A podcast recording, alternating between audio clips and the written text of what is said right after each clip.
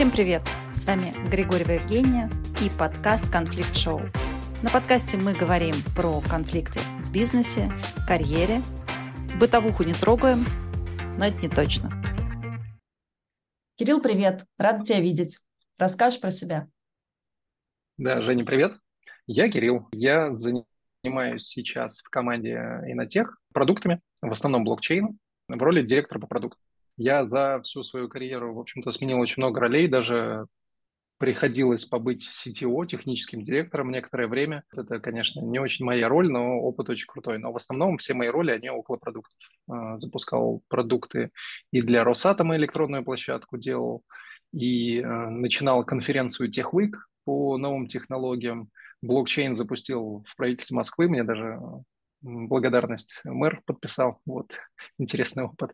И сейчас, в общем-то, в команде Инотех запускаем разные блокчейн-продукты. Супер.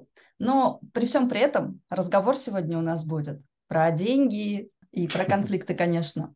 А, мы с тобой говорили э, в кулуарах до начала нашей записи о том, что ты считаешь, что, по твоему мнению, на самом деле самый лучший конфликт жизни – это такой конфликт самоопределения и поиск себя такой своего рода внутренний пожар, ты мне сказал. Ты говорил, что вообще в принципе в конфликте видишь стимул к развитию. Как это? Можешь вот поделиться? А, слушай, ну самое главное развитие вот из моего опыта это после каких-то критических точек. Это происходит переосмы... ну, переосмысление, переоценка ценностей, так называемая. А, когда человек после важного события, это может быть как хорошее событие, так и плохое, это все волнение на горизонте нашей жизни. А, после любого такого события происходит переосмысление. Самые яркие события в моей жизни – это смена работы, это какие-то путешествия, это новые люди на работе, которые вообще по-другому мыслят, они меняют парадигму, я смотрю, удивляюсь, меня накрывает кризисом развития, вот, а, и, конечно, обучение. Ну, то есть, когда ты идешь учиться, тебя тоже вскрывает. И любые подобные кризисы, будь они хорошие или плохие, повторюсь, потому что кого-то могут уволить, кто-то может развестись, да, там отношения потерял и так далее.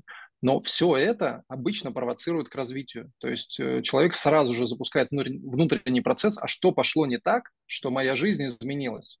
Ну, даже если это хорошо, то все равно процесс внутренний запускается. Это конфликт такой внутренний начинается. Может быть, это я плохой, может быть, я что-то не так сделал и так далее. Но это хороший процесс, потому что после этого люди что делают? Первое, читают книги. Второе, идут к друзьям. Если друзей не хватает, третье, идут к психологам. Если психологов не хватает, идут, идут к коучам, идут на обучение, то есть начинают черпать какую-то энергию знания из мира, которых не хватило, возможно, да, в этой ситуации. А на самом деле произошло два события. Первое событие, ну, как и должно было быть, ты сменил работу, ну, тебе она не понравилась, или ты вырос, или тебя уволили. Все варианты, они окей. Ну, действительно окей. Просто каждый из них, ну, сложнее там предыдущего, да. Ну, к примеру, когда тебя увольняют, или там ты выходишь конфликтно, это, конечно, не очень приятно. Но если ты умный человек, развивающийся, ты делаешь очень крутые выводы и развиваешься и круче идешь в следующий. То есть первое, происходит такое событие, а второе, происходит реакция на это событие внутри человека. То есть он начинает ну, такую фрустрацию, да, что, что со мной произошло? Почему, почему? Может быть, это я сделал что-то не так? Или, может быть, может быть, я мог что-то лучше сделать, а давай-ка я поищу, да, и начинается. Слушайте, друзья, вот посоветуйте мне, слушай, психолог, вот, короче, меня накрывает такая тема. Ну и получается, что у человека а, после вот этого события появляются новые какие-то знания, новые ответы. То есть он до этого не думал так. И он выходит из этой ситуации там, через месяц, через два, ну, всех по-разному отпускает, какая-то критическая точка. И он смотрит назад и понимает, господи, это я в этом варился два года, да слава богу, что я оттуда ушел. Наконец-то. Спасибо мне, спасибо мне, что я там принял решение. Или там вот такому человеку, который меня там пригласил на следующее место, ну и так далее. Вот, поэтому mm-hmm. я считаю, что кризис – это всегда к развитию. То, то есть такие две точки, знаешь, из того, что я услышала. Либо ты выбираешь режим жертвы и думаешь, мне тут пострадать месяц, два, а может быть два года. Либо ты выбираешь такой путь искателя и начинаешь думать, а как мне вообще можно вырасти дальше, да, где моя вот эта самореализация. И вообще, а да, я прям даже тебе, да. Я, я бы даже тебя дополнил, вот прям прерву тебя, потому что можно и ту, и другую выбрать. Не нужно одну из них. и жертву, и искателя. Просто они должны быть по очереди. Проблема будет в том, если ты в жертве застрянешь. Если Абсолютно. ты включишь жертву на полгода, на год или на жизнь, это все, это капец. Мы много таких людей знаем, но там нельзя застревать. Надо как бы пострадать, это нормальная история. Пережить, проживать это все. Через месяц, через два тебя начнет отпускать, как бы займешься своими делами, с друзьями пообщаешься, и все, и в искателя, и побежал дальше, ты все правильно Все, отстрадал, отрыдал, можно двигаться да, дальше, да, искать да. свою самореализацию. А, знаешь, есть такое клише относительно самореализации, от многих слышала, что, а, как правило, люди считают, что когда ты самореализован, это такой конфликт или договор с твоим уровнем комфорта что люди реализованные, которые нашли себя, это такие вот просто бедные художники. И что самореализация, она вообще не всегда про деньги. Что ты по этому поводу скажешь? Ой, здесь так много, так много мыслей, ты что, я с радостью скажу. Но я думаю, что нужно начать с тезиса, что очень важно успеть побыть голодным. Как это говорят, да, вот э, там, если ты богатый человек, у тебя есть там огромный дом и Бентли, но в детстве не было велосипеда, ну, сорян, но у тебя все равно в детстве не было велосипеда. Сколько бы денег ты ни заработал. Что, что это значит, перевести на человеческий язык? В детстве он не успел насладиться велосипедом, но какими-то простыми радостями, да. А, вот здесь то же самое. Нужно успеть побыть голодным. То есть, к примеру, sale, да, который там продажник начинает там, свою карьеру там, в 20 лет, я вот помню себя, в институте работал, э, бегал, продавал. Очень классный опыт. И курьером, кстати, работал. Вот. Два самых крутых опыта, мне кажется, для начала карьеры. Это курьер и продажник. Всегда пригодится в жизни. И вот ты бегаешь, у тебя нет денег. Ты как бы постоянно рыскаешь, где еще найти какую-нибудь там коммуникацию, чтобы там здесь продать, здесь. А чтобы еще такого хитрого поменьше сделать, побольше заработать. Это же очень крутой как бы такой скилл. И вот то, что ты говоришь про э, самореализацию, если ты успел побыть голодным, ты всегда понимаешь ценность быть не голодным как это, есть такое выражение, если не ошибаюсь, да, вот я боюсь неправильно сказать, но я его запомнил именно так, что сами деньги не так уж важны, да, заметно лишь их отсутствие. И вот мне очень нравится это выражение, потому что, в общем-то, когда деньги есть, ты спокоен. Но вот, например, мужское мировоззрение, такой склад ума, он устроен так, что деньги – это главный ресурс, за который ты должен быть ответственный и для себя, и для семьи. И если их нету, то начинается стресс, то есть человек сразу начинает работать в стрессе. И какое-то время в нем можно поработать, но долго в нем находиться нельзя, потому что это начинается деструктивное какое-то развитие, саморазрушение. Поэтому подытожу, если говорить про саморазвитие, то можно начинать с, ну, с голодной стадии, потом перейти к сытой стадии, но когда ты прошел обе стадии, находясь в, э, вот в этом самореализации, то есть вроде ты нашел работу, нашел свою профессию, ну, к примеру, у тебя душа лежит mm-hmm. к дизайну, ты дизайнер, или там маркетолог. Тебе нравится, ты на своем месте получаешь столько, сколько хочешь, примерно понимаешь, что через год пойдешь на следующее повышение, там, в другую компанию и так далее. Вроде все нормально. И вот тут есть два типа людей. Один тип, который даже в состоянии комфорта и самореализации, он все равно будет искать способы развития, а второй тип людей до события какого-то кризиса, вот то, что мы с тобой в пункте первом обсудили, да, ничего делать не будет. То есть ему окей, и я, знаешь, э, наверное, лет пять назад я бы покритиковал вот этот второй тип людей и сказал бы, ну как же так, нельзя сидеть на месте. А сейчас я понимаю, слушай, ну разные люди есть, у всех разный ритм. Возможно, этот человек будет сидеть ровно два года, а потом у него произойдет очень крутой рывок. Как и у первого, он может делать очень много разных действий и вроде такой находиться в постоянной энергии активности, такой, знаешь, заряженный, а выхлоп будет минимальный.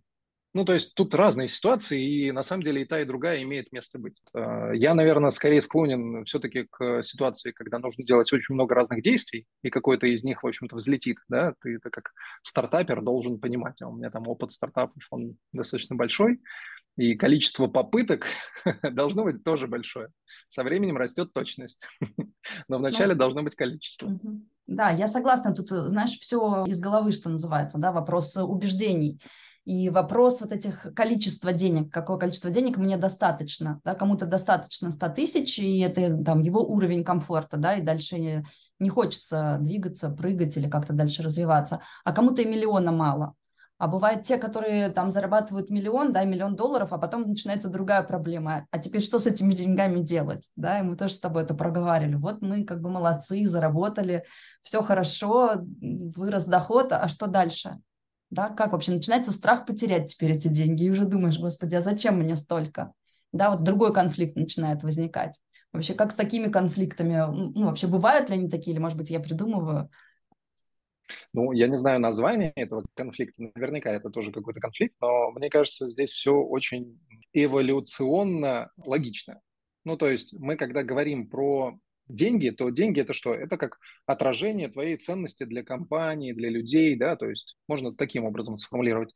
И если говорить про уровень заработка, да, ну вот как ты сказал, там кто-то 100 тысяч, кто-то 1 миллион. Вот тот, кто э, получает 100 тысяч, он как бы вот достиг этого уровня и все хорошо. Да, вот на этом уровне у него есть свои кризисы, свои проблемы. Но при начале движения к следующему уровню, ну, даже если это там средняя зарплата у нас там московская, не знаю, около 50 тысяч, наверное, там э, по стране, наверное, ближе все-таки там к 30-40 тысячам. И вот если человек получает, к примеру, 40 тысяч, да, его следующий там уровень там 100 тысяч кажется недостижимым. Да, то есть ничего себе, это в два с половиной раза практически там рывок нужно сделать. И вот тут, мне кажется, самая большая проблема вообще про этот вопрос – это отсутствие финансовой грамотности у нас никто не учит, как обращаться с деньгами и как развиваться в целом в корпоративной среде. Ну, то есть института управления деньгами, его нету у нас. Института профориентации, его тоже нету. То есть люди методом проб и ошибок идут сами. Самый простой путь – это остаться в той же сфере, э, где были твои там близкие, родные, как, ну, знаешь, там потомственные медики или военные. Это очень, ну, во-первых, достойно уважения, но с другой стороны, если на это посмотреть, возможно, это появилось из-за того, что у человека это постоянно перед глазами было, и он другие сферы не рассматривал. А может, у него душа лежит не к медицине, например, да, куда его родители заставляли пойти, а он художник. Ну, вот ему в дизайн бы пойти. Поэтому вот э, если говорить про проблемы, то я бы выделил скорее проблемы, что у нас нет таких институтов, да, как, например, там в Японии у них э, тема пенсии обсуждается прям чуть ли не с рождения, да, в каждом месте, куда человек трудоустраивается, он устра... ну, узнает условия получения пенсии, сколько на пенсию у него отчисляется. Первое, например. Второе, в некоторых европейских странах есть подход, что тебе пенсионные твои накопления социальная вот эта вот часть, она отдается на руки. И ты сам ее руками несешь в пенсионный фонд или куда-то там в разные фонды, в частные или государственные. Также и с налогами тоже есть такие кейсы. А в чем разница? Вот мы, например, да, вот я работаю официально, белая зарплата, соцотчисления там и так далее. Но я не вижу этих денег. То есть за меня работодатель платит, и эти деньги как-то текут куда-то от работодателя мимо меня в пенсионный фонд, и где-то там в старости, возможно, я их получу. Ну, то есть ты понимаешь, да, мы этим не управляем. А что это такое? Это же инвестиция. Ну, то есть э, фактически вот путь, э, мне прям понравился твой тезис, вот этот 100 тысяч и там миллион, да, это путь от 100 тысяч к миллиону рублей, как некоторая такая, знаешь, путь успеха, точка А, точка Б. Мне кажется, здесь вот прям не хватает у нас вот этих знаний. План графика, а, знаешь? Просто... Ты сейчас да. точки А, 100 тысяч. Да. Точка Б, она какая для тебя? Да, про рассуждение про ценности на самом деле, какую ценность я приношу, что деньги являются отражением твоей ценности. И часто такое бывает, да, когда ребята работают да, в корпорациях, неважно, или там, в каком-то другом бизнесе, может быть, не в столь крупной компании, человек может сидеть и бояться идти э, заявить про свою ценность. О чем это? Бояться попросить зарплату, да, например, увеличение или какую-то премию, или обозначить тот объем работы, который он сделал. Пожалуй, не пойду. А вдруг, если я пойду, то ну, уволят. Вот. Какие тут у тебя советы, как ты работаешь со своими командами? Может быть, сам через такое проходил? Слушай, ну это супер тема, я считаю. Это вот на самом деле в продолжение твоей предыдущей от 100 тысяч к миллиону рублей, это же про это, да? То есть э, у, у человека отсутствует инструментарий, как повысить свой доход и как управлять деньгами, которые на тебя вдруг свалились. Вот ты повысил доход, стал не 100, а 200, а потом не 200, а 400. И вот у тебя появились доп, доп деньги, а что с ними делать? Вот э, в продолжении предыдущего, правильно ты сказала, какую-то там дорожную карту, да, нужно иметь в голове, что а что мне делать с деньгами? А вот твой вопрос сейчас это про то, а как повысить себя, да? Вот люди сидят и ждут. Никто никому ничего не должен. Тем более начальник никогда не пойдет повышать кому-то зарплату, если, конечно, там исключительные случаи, там вы единственный человек в этой сфере, э, на вас все держится, и все вокруг вас там пляшут, лишь бы вы не ушли. Но это, понимаешь, да, это исключительная ситуация, там 1% из 100, все остальные 99, никогда начальник не придет сам повышать зарплату. Это что значит? Это значит, что мы сами творцы там, своего успеха. Да? Хотим повышения зарплаты, но тут, знаешь, не нужна особая смелость. Я бы сказал так. А, все сразу себе представляют сценарий, что, о, господи, я сейчас пойду на ковер к начальнику, он, во-первых, вспомнит все мои косяки, во-вторых, скажет, э, ну, что обесценит, да, что я, да, да я не стою столько, да, вообще почему я решил, что мне нужно повышать зарплату. А даже если он и согласится повысить зарплату, то он мне скажет сразу 100-500 условий, чтобы ее повысить. Я их не выполню. И вообще он потом будет меня упрекать, и вообще все про это узнают. Поэтому вот здесь самый простой совет – это, чтобы повысить зарплату, нужно спроектировать э, такой разговор, и что вы будете делать, если нет. Да, то есть, ну, иметь какой-то аргумент. То есть, если готовы к повышению зарплаты, значит, вы созрели к следующему уровню. И либо это будет на текущем месте, либо на следующем. И вот в голове всегда должен быть аргумент, что если начальник скажет мне, ты дурак, я не буду тебя повышать, ты вообще не стоишь столько денег, ну, как бы это не ваше место. Идите дальше. То есть, если вы считаете, что вы поднялись по уровню, и аргумент должен быть, что я готов выйти на рынок, да, я готов искать работу дальше. Вот. И приходя к начальнику, а, всегда иметь у себя за спиной все-таки подготовленный план. Я сделал вот такие задачи. Все они были на мне, планово, выполнены в срок. Я их сделал качественно. Претензий от коллег не было, только хвалили. Более того, дополнительно я теперь делаю еще вот эти четыре задачи в течение там двух месяцев. Именно поэтому я, в общем-то, и подумал про повышение зарплаты. И более того, я посмотрел рынок, и в рынке моя роль с текущими компетенциями стоит там на 50 тысяч в месяц а больше, чем я сейчас зарабатываю. Именно поэтому я хочу повышения себе зарплаты вот с такого времени. Дополнительно готов там для вашего спокойствия еще вот такие-такие задачи закрыть, допустим. Ну, то есть вот какой-то такой подготовленный... Здоровый да, да, ну, а, очень, очень просто можно представить, вот представьте, вы себе наняли сотрудника, а, может быть, даже простого там личный помощник, да, наняли сотрудника, и он к вам пришел там за повышением зарплаты. Как вы, вы же свои кровные деньги будете ему отдавать. Вот он стоит там, допустим, 30 тысяч рублей. Он говорит, я хочу 50 тысяч рублей. Что это значит? Да, то есть, ну что, вам нужно будет больше денег ему отдавать. А почему? Вот человек будет с вами беседовать, вы должны принять решение. И вот начинается такой вот э, процесс переговоров.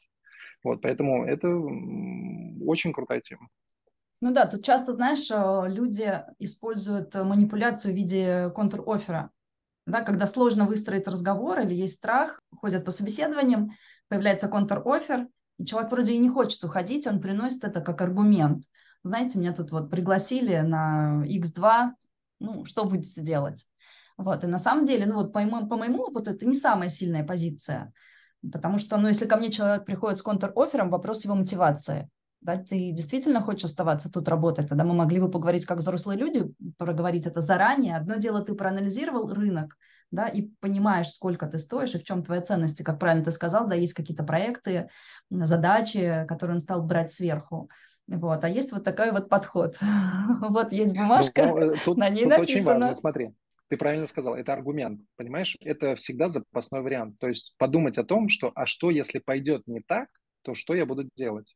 Да, конечно, поднимать флаг такой красный, что типа, посмотрите, у меня на руках контр-оффер, ну, это, да, действительно, через такую манипуляцию, через э, такой торг, но не очень правильный, да, Конфликт. это вызовет, конечно, отторжение, да, вот, а если этот аргумент придержать на всякий случай, ну, то есть, если не повысили зарплату, если все аргументы ваши, подготовленная речь не сработала, это можно применить, это раз. А два, если разговор пошел не по плану, и вы вошли в какой-то конфликт, то как бы, вы спокойно уйдете дальше, у вас на руках офер есть другой все здорово. Угу. Поэтому это вот скорее такой, знаешь, э, запасной вариант, который будет давать силу в разговоре. Тему про э, поиск вторых вариантов. Я знаю, что ты такой человек собеседования, я скажу, что провел там больше тысячи собеседований. Э, если человек попадает в такую ситуацию, да, ну, понял, принимает решение, нужно уходить. Что посоветуешь? Как написать резюме? Как себя максимально круто продать? Вообще, что нужно сделать, чтобы тебя взяли там с апом? Слушай, самый простой, наверное, вариант, но он денежный. Это это пойти к карьерному консультанту. Вот я тебе честно скажу, потому что, э, ну, можно, конечно, это все сделать бесплатно, открыть миллион разных лекций на YouTube и посмотреть, не полениться, как готовить резюме. Можно и так, на самом деле. Но мне кажется, все-таки круче это карьерный консультант. А, что это значит? Я просто проходил такую историю, мне безумно понравилось. Я после этого еще несколько людей как бы туда отправлял по советам. Очень важно, это все состоит из трех таких больших э, слонов.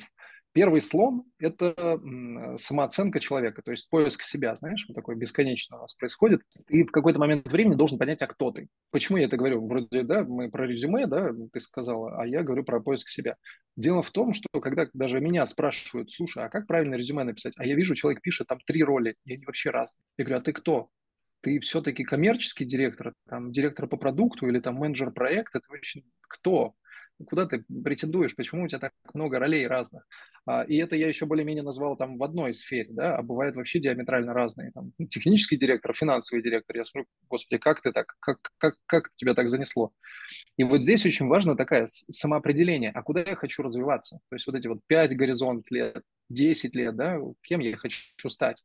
И э, когда ты проходишь вот эту работу там через чтение книг, через работу с психологом, подкасты можно умные послушать, такие как у тебя, да, ты уже просветляешься, ты уже как бы структурнее становишься, приводишь в порядок свои мысли, а кто ты. И это просто базовый вопрос. Второй слон – это само CV, да, то есть резюме, которое ты готовишь, э, и в резюме есть миллион подводных камней, Ладно, давай я не буду сгущать краски, не миллион, но 100, 100 кирпичиков точно нужно выстроить. А, все эти кирпичики можно посмотреть либо в Ютубе, либо там карьерный консультант э, дает э, обратную связь. Ну, например, да, вот давай пройдем с тобой. Как должно выглядеть фото? Вот ты смотришь на фото, и проходя пункт первый, мы вспоминаем первого слона, если ты претендуешь, ну, к примеру, на, ну, давай дизайнер, да, лидер направления дизайна, да, то есть руководитель там трех-четырех человек в направлении дизайна. А фотка у тебя черно-белая в костюме. Ну, как-то немножко странно. Ты же вроде не на охранника, да, или там не на финансового консультанта, да, то есть дизайнер все-таки это какая-то яркая личность, да, так улыбающаяся, friendly, тем более lead, да, lead это руководитель направления, значит, ты точно должен улыбаться. Если ты не будешь улыбаться, как бы soft skill ы сразу под вопросом. Ну, вот банально даже такие вещи. Потом почта. Какая у тебя почта указана? Смешарики собачка Mail.ru, да, или там, Олеся 1788 собачка Mail.ru, ну, тоже не очень серьезно, да, лучше просто самое простое, это имя, фамилия, собачка, и дальше, ну, Яндекс или Gmail уже выглядит посерьезнее. Ну и так далее. Вот мы идем прям по каждому пункту, и в каждом пункте можно что-то указать. Но самое главное, ты должен смотреть на каждую строчку в своем резюме через призму того, на кого ты претендуешь в первом слоне своем, да, то есть, а кто ты. Если ты дизайнер, то все резюме должно прям откликаться дизайнер, ну, дизайнерскими кейсами.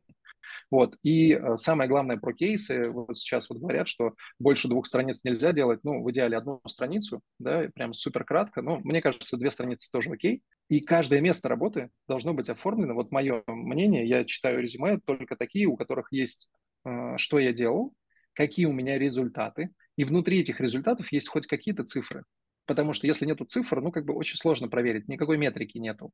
Ну, хотя бы там увеличил в два раза вот, вот это, вот это на 5% выросло вот это, вот это, потому что мы вместе с командой там запустили вот такой проект. Ну, то есть вот это круто. И третий слон – это, конечно, подготовка. Ты идешь на встречу, это такое межличностное общение, это переговоры. И практика переговоров, она нужна. Либо где-то выступать, с друзьями потренироваться, перед, перед зеркалом. Ну, и в идеале это просто ходить на собеседование. То есть периодически ходить и быть уверенным, что ну, на все вопросы ты ответишь. Ты знаешь примерно, какие тестовые задания дают. Можно сайты посмотреть. Миллион разных сайтов есть. Типа, какие вопросы в Google задают на роль дизайнера. Да, ну, все, открываешь эти 100 вопросов, да, и смотришь. Если не знаешь, как посмотреть, запускаешь чат GPT, задаешь ему вопрос, э, как мне ответить на 100 вопросов, чтобы встроиться в Google, он тебе дает ответы. Ну, это такой лайфхак, но этим тоже можно пользоваться. Не лениться и подготавливаться. Да, не лениться. Да, да, да. Прогнаться точно. хотя бы самим собой в зуме. Записал, посмотрел на себя со стороны. Смотреть на себя со стороны бывает больно, но очень полезно. Да, тоже крутая тема. Слушай, у многих а, людей, кто уже в корпорациях или в компаниях, временами встает вопрос про деньги именно в таком разрезе, что а продолжать ли мне работать на дядю, да, или мне все-таки уйти в свой бизнес, да, и вот такой вот конфликт, и варится, и тут уровень комфорта, и тут дзынкает два раза в месяц, и все хорошо, а вот свой бизнес, и вроде хочется и там свобода, и непонятно, а можно ли в параллели, а, мне кажется, что все варианты хороши. Я поработал в разных сценариях и полностью в своем, и были свои бизнесы и одновременно. Тут я думаю, что, э, ну, во-первых, не все склонны к предпринимательству, потому что это все-таки высокий уровень риска и высокий уровень неопределенности.